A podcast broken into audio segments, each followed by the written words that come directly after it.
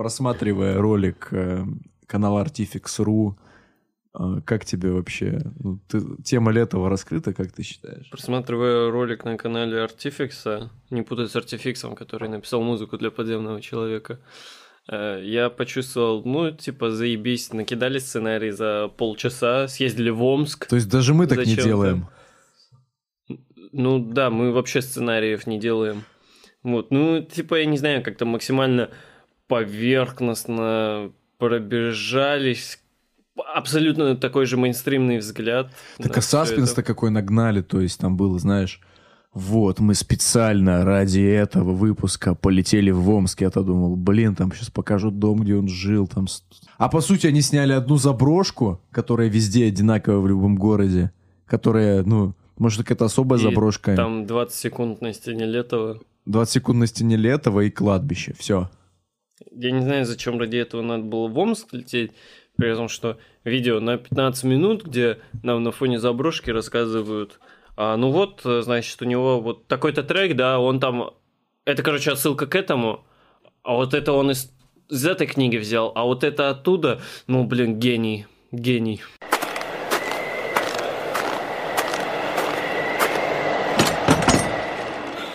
Доброго времени суток всем тем, кто сейчас с нами. С вами подкаст «Минус 30 по Кельвин Кляйну». И это пятый спешл, посвященный, сами знаете кому, Дмитрий. Максим, время 5 утра. Надеюсь, ты выучил полный текст русского поля экспериментов. Пожалуй, что да. Но все-таки мне песня про дурачка больше нравится. Ну да, у нас, собственно говоря, спешал по омскому поэту и музыканту. Омскому. С большой буквы Омскому Окей, поэту. омскому Омскому. поэту и музыканту а, Игорю Федоровичу Летову, больше известному как Егору Летову. Егор Летов, Егору, Егором. Падежи это очень Егора, сложно. Егора это такой курорт на севере Санкт-Петербурга. Егору Летову посвященный выпуск.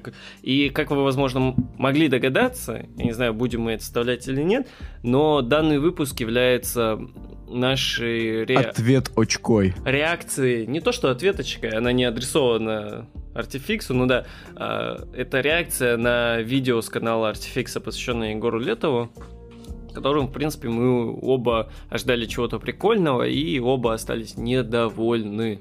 Тем более там был анонс такой, я думал, блин, наконец-то они сделали про Летова. И... Ну, хуже точно мы уже не сделаем, так что... Да, хуже мы уже не сделаем. Вот. И поэтому мне кажется, что мы даже особо толком не готовясь, а, сможем намного более пример, ну, где-то видос шел у них 15 минут, мы, я думаю, минут за 40 сможем намного более полнее и интереснее вообще рассказать, намного более полнее. фигуру. Перефразируй, пожалуйста. Нам- мне, мне похуй. Я носитель языка, ты понимаешь? Я носитель языка, я разговариваю, как я, ну, типа, хочу.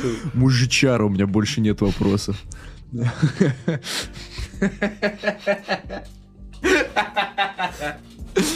Блять.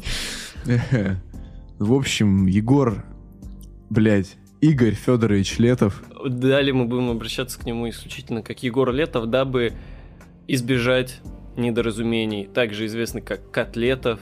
Чем, собственно, знаменит у нас Егор Летов, за что его знают, это, конечно же, Все как у людей. За это, возможно, тоже. Спасибо Noise MC, который взял припев из этой песни и про что-то свое, про совсем другое, не, не причастное к этой песне написал. Ну, как трибют, окей, ладно, пойдет. Вот, значит, э, у Егора Летова был такой проект, проект, назывался «Гражданская оборона». Вот, и к нему отношение странное. С одной стороны, а, много людей признают, да, ну, типа, вот гражданская оборона, ну, окей, типа, классно, но при этом особо не слушают, им это не нравится. Вот. Есть какая-то очень, ну, не то что маленькая, сейчас она уже побольше, такая прям фанбаза отбитых э, фанатов э, летовой гражданской обороны, которые считают э, Летова самым лучшим музыкантом, поэтом и человеком вообще на Земле. И есть э, люди, которые не любят гражданскую оборону, им не нравится качество, им не нравится сам Летов. Самая популярная причина, по которой не нравится фигура Летовой гражданской обороны, это ее популярность среди, знаешь, вот таких вот пидовочек где-то лет 14-15. На самом деле, это очень интересный феномен, потому что э, буквально ну, лет 15-20 назад, когда Летов еще был жив, гражданская оборона, она была популярна либо у самых таких ёбнутых абрыганов и фриков, да, которые были на его концертах, обливались там пивом и прочим, либо у очень, а, ну, на мой взгляд, по моему мнению, умных, э, успешных людей, которые чего-то уже успели добиться в жизни на тот момент и слушали гражданскую оборону. То есть у нас были два противоположных, у нас были как бы обрыганы и были успешные люди, а какие-нибудь обыватели простые, типа мы с тобой — они как раз-таки меньше знали эту группу, и ты говоришь про педовок, и вот со временем а, вот у нас есть как бы две вершины горы, да, и вот она как бы вот это вот влияние летого, оно, оно растеклось больше на, на большее количество человек. Ну, это как... Э, Особенно в наше время. Это как мем с э, распределением кривой IQ. Ой, с кривое распределение Q, да. господи. Извините, пожалуйста, я сегодня спал три часа, и у меня немножко заплетается язык, но это, это так и было. Я спал три часа, я слушал э, психоделические альбомы Летова, чтобы как можно э, сильнее погрузиться в эту атмосферу, словить коннект, да, вот это прозреть вот почему так подобное. Да, ну так вот, мы как-то вот так вот все разговариваем, разговариваем. А что вообще вот для тех, кто не знает, что вообще такое гражданская оборона? Гражданская оборона — это сибирская панк-группа. Тут именно важно то, что она сибирская, потому что она относится к такому, как жанру, жанру, пан, да. жанру сиб-панка, сибирского панк-рока. Сибирский панк, или как его иронично называют в интернетах, сибирский суицидальный пост панк. Хотя есть множество споров и вопросов, является ли это панком. Постпанком точно не является. А, есть ли вообще панк? Сам Егор Летов говорил в каком-то интервью, что в России ни панка, ни постпанка никогда не было. Другие люди с этим спорят. Насчет этого очень много срачи. Мы не будем в это лезть. Мы просто скажем то, что вот э, направление сибирский панк, а на протяжении творчества Летова уже там чуть-чуть подробнее скажем, что он там конкретно играл, потому что очень сильно менялось у него. Слушай, раз мы тогда вводим этот термин, давай поясним, чем он отличается от обычного панк-рока. Я, кстати, открыл статью на Википедии, могу просто прочитать. Ну, вот так, если из головы взять, Тут есть, которые у меня в голове и были, есть то, чего не было. Да, я помню, один из самых основных критериев — это текстоцентричность. О, что ты еще мне подскажешь? Что значит текстоцентричность? Типа опирать, опирание на текст, на смысловую нагрузку, ну, да, философская да. направленность, да. то бишь, да? А, тут еще написано, и это как раз проявляется и по образу Летова в частности, пренебрежительное отношение к внешней атрибутике панк-рока, потому что панк-рок это изначально ирокезы, да, угу. вот это все цветастые там косухи. Сибирским мужичарам на это было насрать. Ну, ранний Летов, там, если посмотреть, он, в принципе, носит вот всякие эти кожанки, да, но, но потом он, он довольно эпатажно этого. просто выглядел, но это было не прям таки броско. Блин, черная кожанка 90-х. Такой достаточно нетипичный атрибут гардероба. У них преобладает эстетика юродства, радикальный антитоталитаризм. И в музыкальном плане зачастую грязный и шумный звук. Ну вот, да, грязный и шумный звук — это... Ну это, по-моему, просто то, чем можно охарактеризовать все творчество Егора Летова, пожалуй. Ну, не совсем все, но это одна из ключевых э, вообще... Фишек. Фишек, да. И вообще, вот сибирский панк движение ну, назовем это жанром, движением, да, группы, люди, которые в нем исполняли, они, в принципе, все более-менее близки и знакомы. То есть это кто? Это у нас э, Егор Лето с гражданской обороны. Это у нас потом, э, если я не ошибаюсь, Роман Неумоев с инструкцией по выживанию, который э, там для Летов исполнял песни по стихам Неумоева. Это у нас... Это у нас э, пошлая Молли Да, да, разумеется, это у нас пошлая Молли. Я не смог не засмеяться. Это у нас группа Кис-Кис. Группа Кис-Кис, И- Дора. Да, ледокол, вот просто вот э, форвард сибирского панка. Стелс еще, да? Там еще велосипеды были, блядь. Форвард сибирского панка Дора. Ну, если серьезно, то там вот была, допустим, Янка Дягилева, которая была э, возлюбленной Летова э, какой-то момент, ну, хотя там точно неизвестно, ну, или нет, я просто не шарю за это, вот, из-за которой он потом, собственно говоря, с Неумоевым поссорился. Это Черный Лукич, э, который Летов тоже исполнял одну из его песен. Чернозем. А, ну да, возможно, там еще кто-то. Ну, то есть это довольно такое маленькое маленький коллектив людей, которые, в принципе, все друг друга знают и более-менее плюс-минус одно и то же делают. андердогерская тусовка. Ну да. Вообще, я бы хотел немножко вот, ну, все-таки небольшую предысторию Летова, как, бы, как человека сказать. Ну, То есть, мы уже сказали, что он из Омска. Также, закончив школу, 10 классов школы номер 45 города Омска, он переехал в Подмосковье к брату, не А- смог... А э, ты не в 45-ю школу ходил? Я ходил не в 45-ю школу. Такой Дима так э, разочарованно посмотрел на меня. Вот. А, попро- попробовал, не попробовал, поступил в московское строительное ПТУ. ПТУ. в московское строительное ПТУ. Но был отчислен за неуспеваемость спустя, получается, два года. И после отчисления некоторое, некоторое время работал художником портретов Ленина, что достаточно иронично, а дворником, что уже не иронично, и штукатуром на стройке. А потом уже начал в 80-е, ну, в конце 80-х, ну, к середине, в конце 80-х мутить то, что мы называем гражданской обороной. То есть нельзя сказать, что этот человек был из богатой семьи, он был из семьи военного. Просто классический чел из Омска, у которого отец военный, потому что в Омске тогда, особенно тогда, да и сейчас, есть куча всяких военных предприятий. Я думаю, все. По, по поводу особого бэкграунда больше нечего такого интересного сказать. Я вот сейчас вот подумал, что все-таки мы не будем как-то вот э, отдельно про каждый альбом разговаривать и тому подобное, потому что их на самом деле много, и я чисто сердечно признаюсь, я не все альбомы целиком его слушал, но приличную часть. Вот.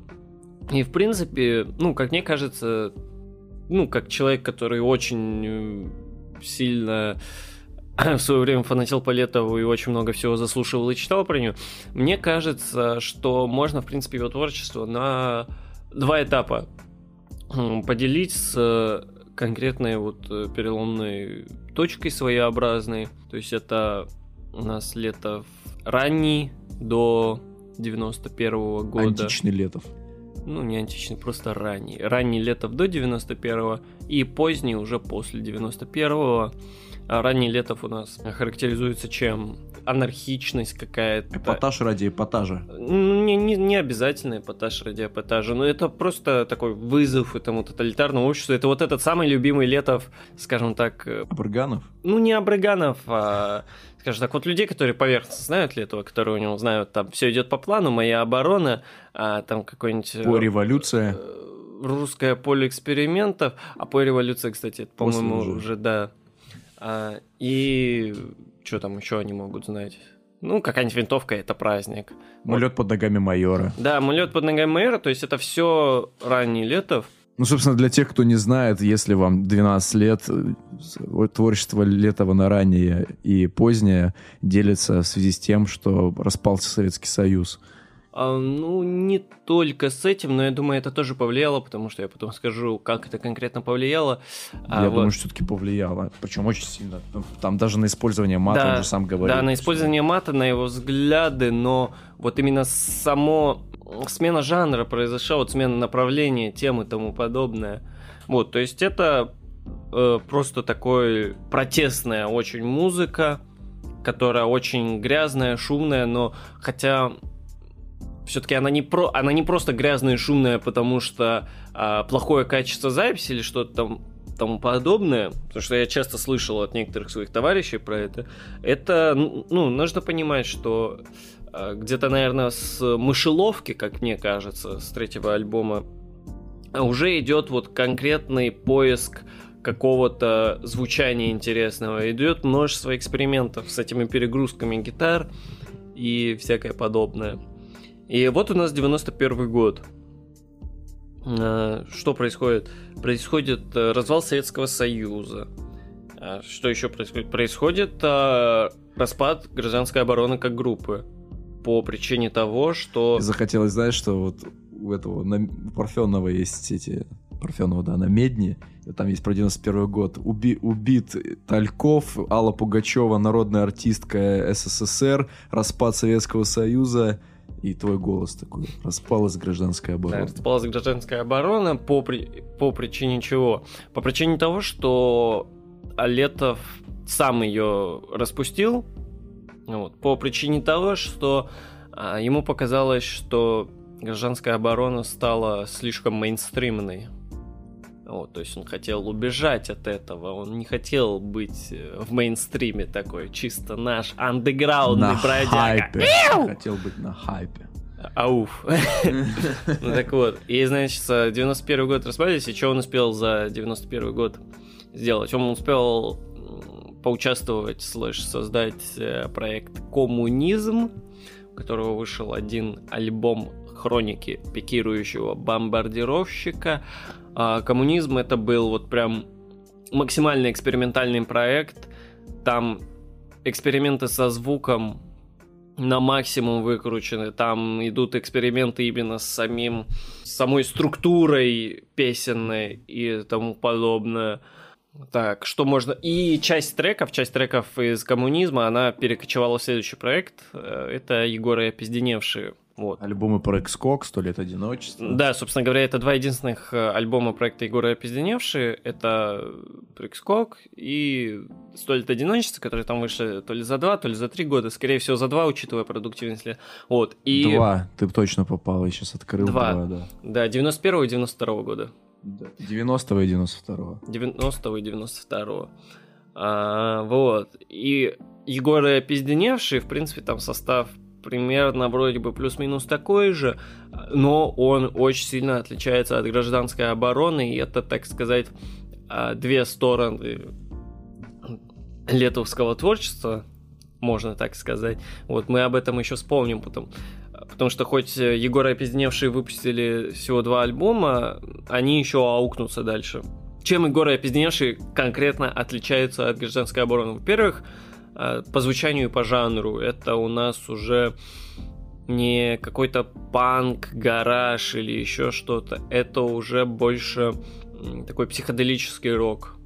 То есть, в принципе, если вы возьмете, ну, какой-нибудь Харакири, да, 88-го, по-моему, года альбом, и вы возьмете Прикскок, и Вечную срав... весну какую-нибудь. Ну, не обязательно вечную весну, просто любой трек из Прикскока вы а, почувствуете, что звук, он очень сильно изменился, он в какой-то степени, он даже стал помягче, поприятнее. То есть, вот мне кажется, что Прикскок это самый благоприятный альбом именно для со, с точки зрения ушей. Кстати, по поводу звучания, вот я когда слушал Прикскок, вот эти песни про дурачка, опять же, уж упомянутую вечную весну, она, она почему-то очень сильно навевает именно бардовской песней. Вот именно вот какой-то вот в нем есть этот мотив вот в голосе, в вокале, то, что он как-то, ну, я просто человек, как человек, который этим занимался, в этом варился, могу говорить, что похоже. Ну, вот Возможно... Ну, мне тоже кажется, вот какая-нибудь песня там про червячков, да? Я не знаю, слушал ты или нет. Вот про червячков тоже, мне кажется, э, Бардовщиной, бардовщиной пахнет, да. Интересно. Но а, у нас есть, собственно говоря, трек Прыг-скок. Прыг-скок. В альбоме Прыг-скок. О. И это очень... Это очень важная веха в творчестве вообще Летова. Нет, почему? Потому что мы забыли, блядь, поговорить про русское поле экспериментов. Натуре. Это очень важно, поэтому, блядь, извините нас за структуру. А мы возвращаемся назад. Ассистент Максим, подскажите, в каком году вышло русское поле экспериментов? А, я предположу, что 87-й или 89-й. 89-й. 89-й, да. Э, собственно говоря, русское поле экспериментов, когда оно вышло, Летов сам сказал, что это вообще лучшее его творение, это его магнум опус, лучше уже не будет. Впоследствии Егор Летов так говорил про каждый свой альбом. Точно так же мы говорим про каждый наш подкаст. Да. По крайней мере, с точки зрения звука. Да. Вот, но чем, чем нас интересует русское поле экспериментов, это тем, что это довольно-таки по размерам для песни монументальное произведение. В зависимости от версии, от 10 до 14 минут длится. По тексту оно довольно длинное. Собственно говоря, я, я каюсь, я уже русское поле экспериментов наизусть не знаю. Вот. Но я думаю, мы это еще наверстаем. Так вот, и чем примечательно вообще русское поле экспериментов, это тем, что помимо, помимо того, что это просто интересная весьма песня, а в ней еще объединяются, в принципе, все а, летовские темы, то есть у него есть определенный набор тем в русском поле экспериментов, они все сошлись. Это у нас тема войны, тема смерти, это тема любви, да, у Летова есть такое, но тема любви не в плане любви, а скорее ее отсутствия. То есть вот эти строчки в самом конце свою любовь я, собственно, собственноручно освободил от дальнейших неизбежных огорчений и тому подобное. И, в принципе, единственная, единственная песня про любовь, которую можно найти у Летова, э, называется «Все пройдет». Текст написал Романом Неумоевым, то есть, в принципе, Летов вот прям про любовь он ничего не писал. Инструкция по выживанию. Да, да, да. И русское поле экспериментов это, можно сказать, вот такая летовская квинтэссенция, но это первая попытка, и она, она не очень э, удачная, то есть русское поле экспериментов, оно как цельное произведение плохо, как мне кажется, воспринимается, то есть можно его на отдельные куски порубить, грубо говоря, и будет органично тоже смотреться. По поводу русского поля экспериментов, я, как, как ты уже заметил, в роли ассистента выступаю на этом подкасте, а, я открыл э, страницу, которая посвящена именно этому альбому, и тут э, занятная деталь такая присутствует. А, как мы с тобой знаем, ну как, возможно, не знают слушатели, почти все альбомы Егора Летова были записаны на домашней студии. Ну как, просто дома. Да. Ну, там студия была Group Records. Да. А вот конкретно русское поле экспериментов, не конкретно, а один из альбомов, их было получается, четыре здорово и вечно, Армагеддон, Попс, Война и Русское поле экспериментов, они были записаны в Ленинграде. Ну, не, они были, были попытки записать его в Ленинграде, но получившимися записями Летов не остался доволен. И она как бы, ну, стремилась создать грязный звук. Пользовалась намеренно низкокачественной аппаратурой, советскими, сами, советскими магнитофонами, микрофонами – в итоге, после того, как ему не понравилось, они все-таки решили вернуться в Омск и записать, что называется, по старинке свое творчество. Ну, да, это подтверждение тому, что, собственно говоря, звук, который мы слышим... Он намеренно такой. Он намеренно такой. Вот. Теперь мы, собственно говоря, русское поле экспериментов, да, мы не будем, типа, там разбирать, смотреть какие-то образы и тому подобное. Вы при желании сами послушайте просто лучше. Так будет намного полезнее и приятнее. Ну, это, тем более, это не, не такой уж э, размытый трек в плане каких-то смыслов, он достаточно конкретный. Ну да, его очень легко интерпретировать. Достаточно конкретный. По сравнению с некоторыми. Длительность 14 а, другим... минут 14 секунд у русского поля эксперимента. Да, это студийная запись, она столько длится. Вот, и дальше мы идем, собственно говоря, обратно к прыг-скоку возвращаемся. И, собственно говоря, трек э, «Прыг-скок» — это, можно сказать, это второе такое фундаментальное э, творение Летова наравне с русским полем экспериментов, но по этому треку становится ясно, что а, приоритеты у Егора Летова в жизни поменялись, и, в принципе, темы тоже. И собственно говоря, почему он начинает играть психоделический рок? Потому что потому что он э, намного больше начинает заниматься вот это духовными поисками, вот чем-то таким эзотерическим, возможно, даже оккультным и тому подобное. Он там ездит а, куда-то на Урал, в тайгу. Собственно, трек «Прыг-скок», он чем интересен? То, что а, довольно популярная версия, это то, что «Прыг-скок» является э, текстом, текстом заклинания для перехода в какой-либо потусторонний мир. То есть это можно наблюдать там присущую вещь для шаманских обрядов. Это у нас Э, собственно говоря, вот этот э, репетатив. Мантра получается. Да, вот такая. эта вот фраза прыг-скок, прыг-скок, прыг-скок, там... Что можно сказать по прыг-скоку? Он чисто вот с художественной точки зрения, он намного более цельный, чем русское поле экспериментов. Нравится позиционирование этого альбома, в принципе, то, что он называется прыг-скок детские песенки. Да, я видел, есть очень смешной скриншот, э, типа фотка газеты какой-то, какое-то письмо от читателей, мужик пишет, значит, Пошел в магазин купить пластинку, да, вижу, прыскок детские песенки. Я купил, принес домой, поставил ребенку, а там какой-то пьяный мужик орет, матерится. Вот, но мне тоже нравится, что он называется детские песенки. И, в принципе, вот с этого момента обложки у альбомов у Егора опизденевшие, они мне очень нравятся. Они действительно такие балдежные, прикольные. А, забыли упомянуть, кстати, Э, Егоры опизденевшие. Почему так назвали? Э, собственно говоря, главная причина это чтобы из-за наличия обсценной лексики в названии о них не писали в газетах, не говорили по телевидению, и таким образом э, этот проект смог бы избежать мейнстримизации как гражданская оборона. Это, кстати, очень показательно, что вот он довольно искусно пытался не быть мейнстримом, то есть гражданскую оборону он распустил. Потом, а, в принципе, когда разрешили материться в 90-х, да, ну, типа, да, да, он да, перестал, да, он стал меньше материться в треках, потому что он говорит, так и смысл, мат же все равно уже разрешен. Уже да, это прямо в интервью он говорил, а какой да. смысл, если это разрешено? Ну, да.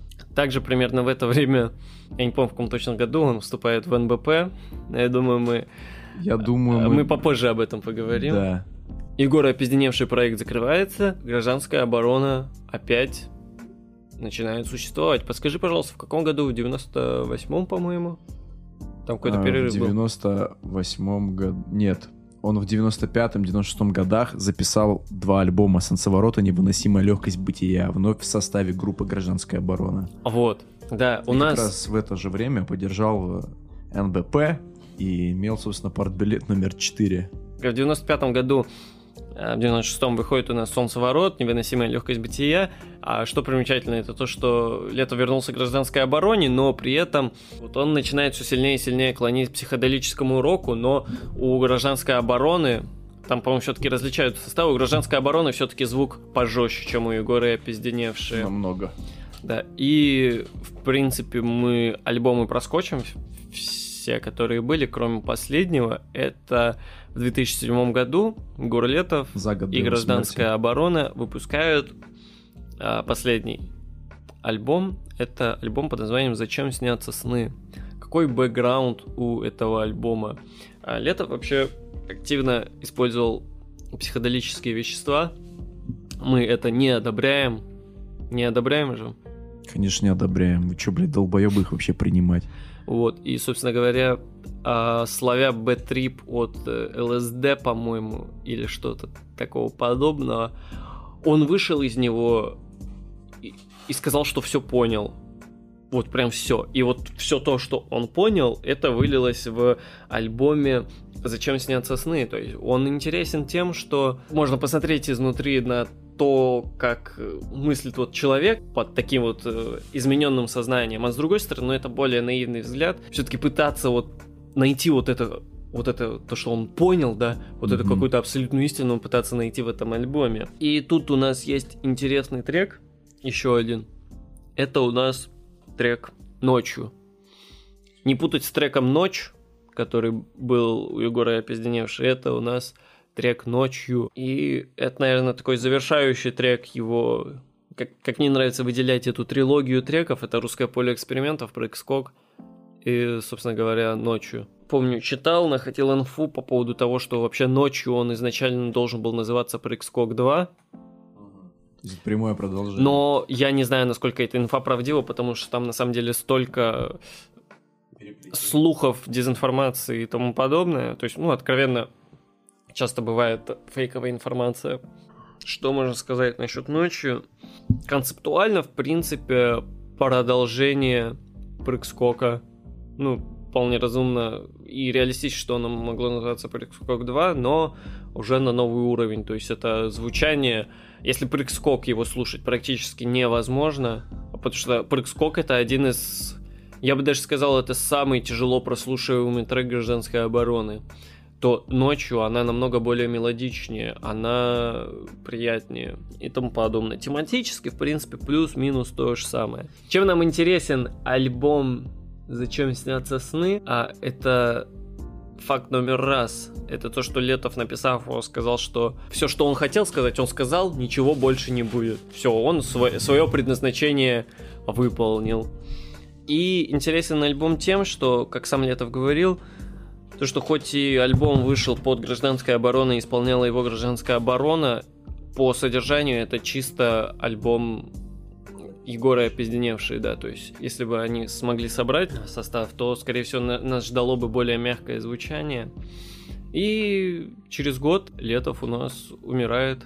От того, что очень сильно употреблял, злоупотреблял, очень сильно просто злоупотреблял алкоголем. Ну, жена его вроде опровергает, это слух, то, что он... Знаешь, я да. вот в это искренне верю, потому что, ну, я, я не знаю, может ли человек, который употребляет всякие наркотики, еще при этом не пить. Как-то, мне кажется, это одно без другого не бывает. Я помню, я с одним человечком общался, и он такую интересную аналогию предложил. Вот он сравнивал Летова и Цоя. Летов — это вот такая птица, которая взлетела и приземлилась, да? Приземлилась спокойно, все сделал и умерла. А Цой, вот он на пике умер и ну, собственно говоря, на пике умер. А вот Летову сама судьба дала возможность вот просто взять и... Сказать все, что он хотел. Сказать все, что он хотел, вот э, выполнить свое предназначение, скажем так. В этом плане, да, ему очень сильно повезло, что он смог сказать все, что хотел. И причем, ну, я так думаю, он всячески способствовал тому, чтобы этого не произошло, учитывая его образ жизни. Следите за своим здоровьем, пацаны. А, если вы хотите э, вкатиться в гражданскую оборону, и у вас проблема, что вы не можете вот жесткий какой-то гаражный звук воспринимать, в целом начинаете либо с Егора Опизденевший, либо с самых поздних его альбомов, где звучание уже намного более мелодичное. Давай поговорим о, о том, почему он сейчас набирает популярность, потому что раньше его вообще практически не мелькало. Сейчас Летов, Летов, мы лед под ногами майора, это так актуально. Mm. Пой, революция, блять, вообще, ну... Ну, вообще на Какое отношение... Ну, понятно, что он писал это, не опираясь на сегодняшний день, потому что его сейчас нет с нами. Но насколько его риторика, его язык, его повестка которая была достаточно ярко выраженной, да, учитывая его политическую mm-hmm. не карьеру, но деятельность, а насколько она применима к сегодняшним реалиям и к тем людям, которые сейчас его цитируют. Вот к тому же Нойзу. Как ты считаешь, она применима? Я считаю, что в случае Нойза это эксплуатация на имени и привязка его, допустим, конкретно песни все как у людей к какой-то политической повестке текущей, хотя, ну, все как у людей, она не про это. В принципе, у него самые популярные треки, наверное, они вот как-то вот идет все-таки политическая привязка, и вообще, когда Летов стал набирать популярность, он вот именно в, инт- в интернетах этих наших, это где-то, наверное, год 12-13 на всяких двочах и тому подобное, он потихоньку набирал популярность. Почему он опять начал набирать популярность? Можно что-то сказать, что он понимал вечные темы. А можно еще найти, можно сказать то, что это опять стало актуально. Что это не вечная тема, но это стало актуально. Ну, типа, Думаю, тема с веч... вот, э, тейк про вечную тему более живуч, но просто Летов, он, он играется с образами, и эти образы, они просто достаточно понятные, они цикличные, они всегда были, есть и будут, и поэтому понятно, что каждый, слушая те или иные треки из попсовых, которые мы уже перечислили, они будут находить какие-то параллели со своей жизнью, со своей текущей, со своим текущим мировоззрением. Ну, как бы знаешь, вот э, какая-нибудь девочка слушает, да? Ой, ну это вообще... мы, мы лед под ногами майора, и такая думает, я живу, сука. я живу в фашистском тоталитарном государстве, типа. Mm-hmm. Вот. Ну, по сути, это вообще ну, ничто по сравнению с тем, что вообще Летов перенес, да, и какие тогда были репрессии. Да даже с тем же Цоем, если далеко не ходить, которую мы упоминали. А, песня «Перемен», которую цитировали очень много в последнее время, да? Самого Цоя спрашивали об этом, и о чем эта песня. Он вообще говорил про другое, что ну, это не, не в каком-то смене политического режима и прочее. Возможно, он просто давал заднюю, да, а возможно, это реально так, и люди просто трактуют ее, потому что это удобные строчки. Вот знаешь, я когда Летова начал слушать, мне в какой-то вот момент пришла вот такая мысль, а, я так думал, почему же мне так нравится, потому что я его когда услышал, да, это вот действительно было что-то новое для меня, вот в плане звучания и тому То он подобное. очень нетипичный в плане звучания. Для меня тоже был очень новым, когда я его начал Да, слушать. в Я, плане- я просто. в плане текстов тоже и тому подобное. И в какой-то момент, вот знаешь, мне вот пришла такая мысль, и мне начало все сильнее и сильнее казаться, что э, Летов, вот он, вот его творчество, оно такое очень русское, очень народное даже, можно сказать. Вот и мне кажется, вот эта вот народность является вот таким неким ключом, почему он опять-таки набирает популярность. Ты читал какие-нибудь его стихотворения? Да, Потому что Летов, он у нас не только песни писал, но он и писал Летов поэт стихи. мне даже больше, на самом деле, я так смотрю, нравится, чем Летов музыкант. А почему? Да как-то прикольно это все, нетипично. То есть он р- старался рвать шаблон в каком-то Скажи, смысле. попахивает Маяковским? Ну, Маяковского как-то все более структурировано, этот дальше пошел. А скажи, пожалуйста, какой, вот, какой стих Летова тебе больше всего понравился? Я смотрю в окно, за окном темно, в желудке плавает чай, в поле растет молочай. С Новым годом, дорогие товарищи! Ну, у него стихи, вот действительно, если вы их почитаете, они хоть и написаны примерно во время его раннего периода творчества, но они намного менее такие политические, что ли. Игра образами, чистая игра образами. Да, то есть, допустим, стихотворение я достро- дословно не помню, но что-то типа «Мы с моим котом смотрим в зеркало, заебись отражаемся, а нас положили в полиэтиленовый мешок». Что-то вот такое вот. Это больше на Хоку похоже. Ну там не хок, там побольше строчек было, просто они повторялись. Изъять себя из времени, словно ногу из пыльного тесного стремени, и шагать себе прочь в никуда, отовсюду. Не заботясь о том, чтобы залезть вперед батьки в пунцовое пекло, не боясь опоздать на важнейшее хуй знает что, лишь одно осознавая. Поезд вышел из пункта А в пункт Б. Вот, ну, вообще, э, не нужно забывать про его самое величайшее стихотворение. Это «Кому чё, кому ничего, кому хуй через плечо, похуй нахуй, похуй нахуй». Это, наверное, единственный наш выпуск, в котором уместно использовать мат, потому что мат не, неотделим от творчества Егора. Да Игоря вполне Федоровича. отделим, особенно позднего. Я, кстати, вот прям в последних, последних, поздних, поздних его треков, я, по-моему, вообще... а, ну, «Зачем снятся сны» я не- могу ошибаться, но там, по-моему, вообще матов нету. Так, подытожить, как мне кажется, это вся фишка в его именно народности. И вот самые популярные его треки, а, самые популярные, да, допустим, все идет по плану. Мне кажется, он действительно вот такой. Почему он популярный? Потому что он народный, он более-менее простой, понятный. при- Я такую метафору придумал. Давай. Это, это музыкальная акупунктура. Что такое Это акупунктура? иглоукалывание. То есть он умеет в нужные точки надавить прям.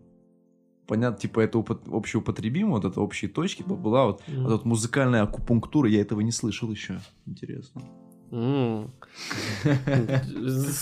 Блядь, слушатели, запоминайте.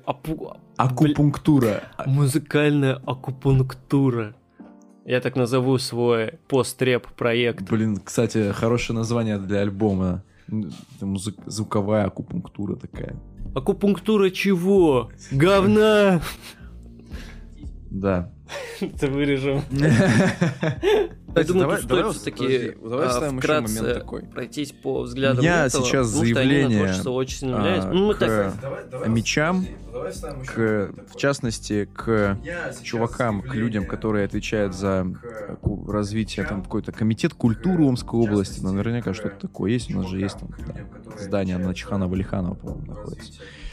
Почему вы так яростно игнорируете бренд Егора Летова? Почему вы отказались назвать аэропорт в честь Егора Летова? Летов. Фамилия Летов. Почему не взять Егора Летова? Почему стена Летова находится в таких ебенях? Почему нужно было идти сквозь сугробы, чтобы добраться до нее? В этом, конечно, есть свой шарм, но, блин, вы... Ну, мне кажется, нужно использовать э, наследие людей, которые так или иначе прославили город, в котором вы живете. Очень мощный провод. Ты не был в Омске, но ты знал про Омск просто потому, что оттуда Егор Летов. Я знал Омск, потому что в 2011 году был мем про омскую птицу. Ну да, омская птица, да. Спасибо Нефедову. В общем, моя просьба к людям, которые что-то делают в Омске по части культуры, побольше Летова. Ну хотя, блин, это вот, сука, это, это на самом деле очень тонкая грань между тем, чтобы как-то грамотно его использовать, уместно, и тем, чтобы его реально на, на плакатах, типа там на герб города поставил условно. Его не нужно использовать как бренд. Его Иконостасить просто, его он, не надо. Он просто заслуживает того, чтобы, ну, какой-то вот просто память о нем была память, там, улицу назовите улица Летова. Вот улица, на которой он жил, назовите улица Егора Летова. Это будет круто.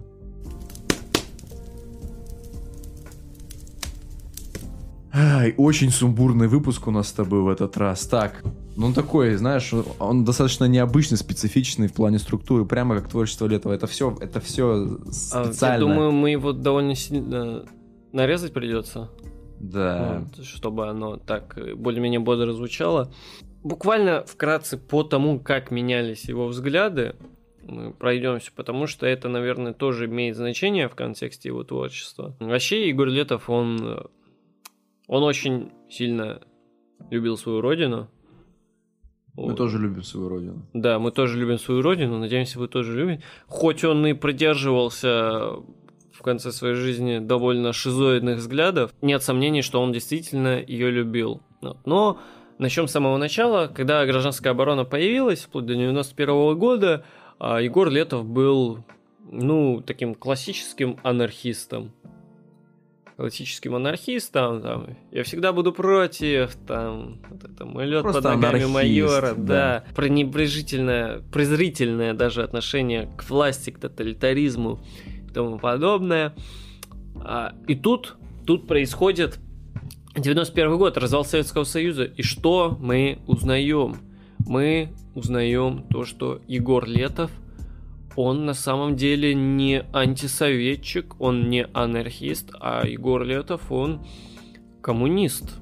Егор Летов, он коммунист, и он э, действительно даже он с друзьями приходит к ну, во время расстрела Белого дома, да, или когда это было, 4 октября. Я не уверен насчет даты, так далее это было или нет, но они действительно пришли, в какой-то из дней они пришли стоять возле Белого дома со своими друзьями, вот, ну, к этому, к блоку, скажем так, коммунистов, и их оттуда прогнали бабки, потому что они были, они были разодеты.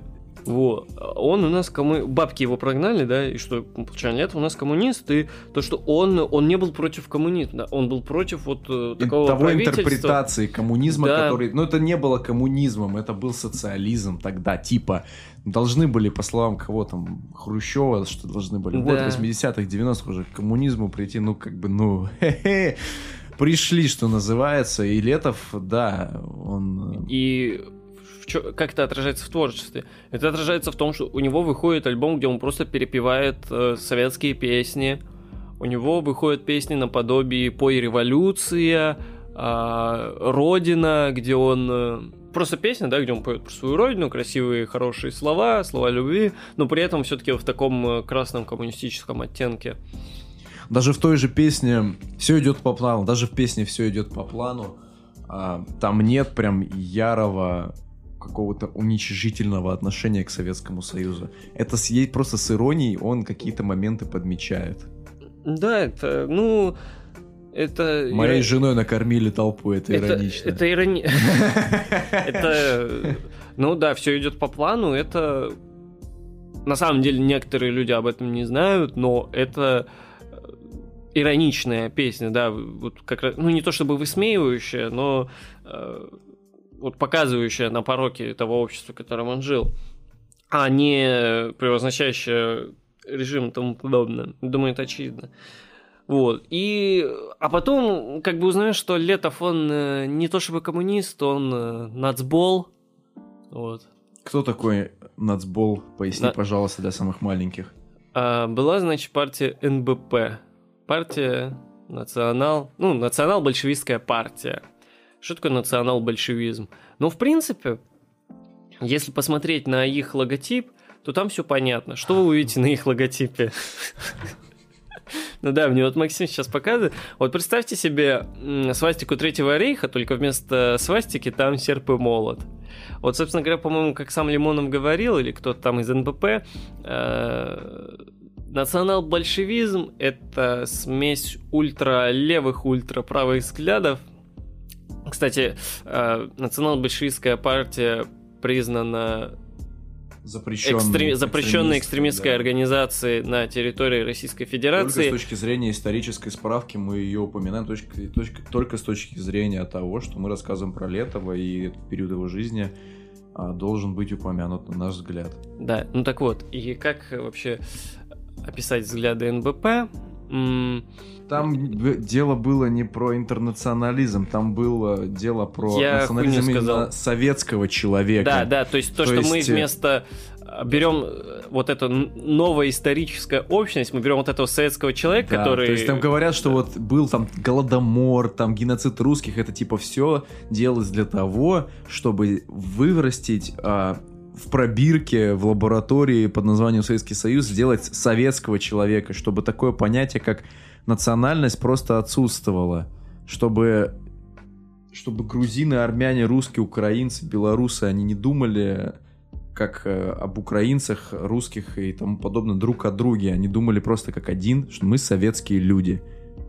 Вот, я так думаю, я, я думаю, я да, правильно передал. да, да, мысль. именно так, то, что это национализм, но в рамках такого большевизма э, с какими-то, возможно, будущими намеками на интернационализм, потому что, в принципе, э, в такой парадигме любого человека можно превратить в советского человека, дай только достаточно времени. Да. Вот, и, в принципе, даже э, если бы эти вз- взгляды, ну, Летов не вступал в эту партию и тому подобное, он все равно, я думаю, в своих интервью, он говорил об этом в своих интервью, он прямо так и говорил, что вот у нас, типа, вот есть советский человек, субъект, да, и тому подобное. То есть, а, вот То он представьте... впрямую называл себя фашистом, хотя фашистом он, по сути, и не был. Ну, то есть, вот, наци- э, представьте, как, какой, какой путь он прошел на политическом компасе. Реально. Там какая кривая... График функции можно построить? Я думаю, это домашнее задание для Да, наших наших слушателей, слушателей. для наших... э, Да. Написать уравнение для графика функции политических координат Летова. Вот. И это все, это, Звучит как цитата для Твиттера, пожалуй, прямо сейчас я это сделаю. это все, конечно же, влияло на его творчество прямейшим образом.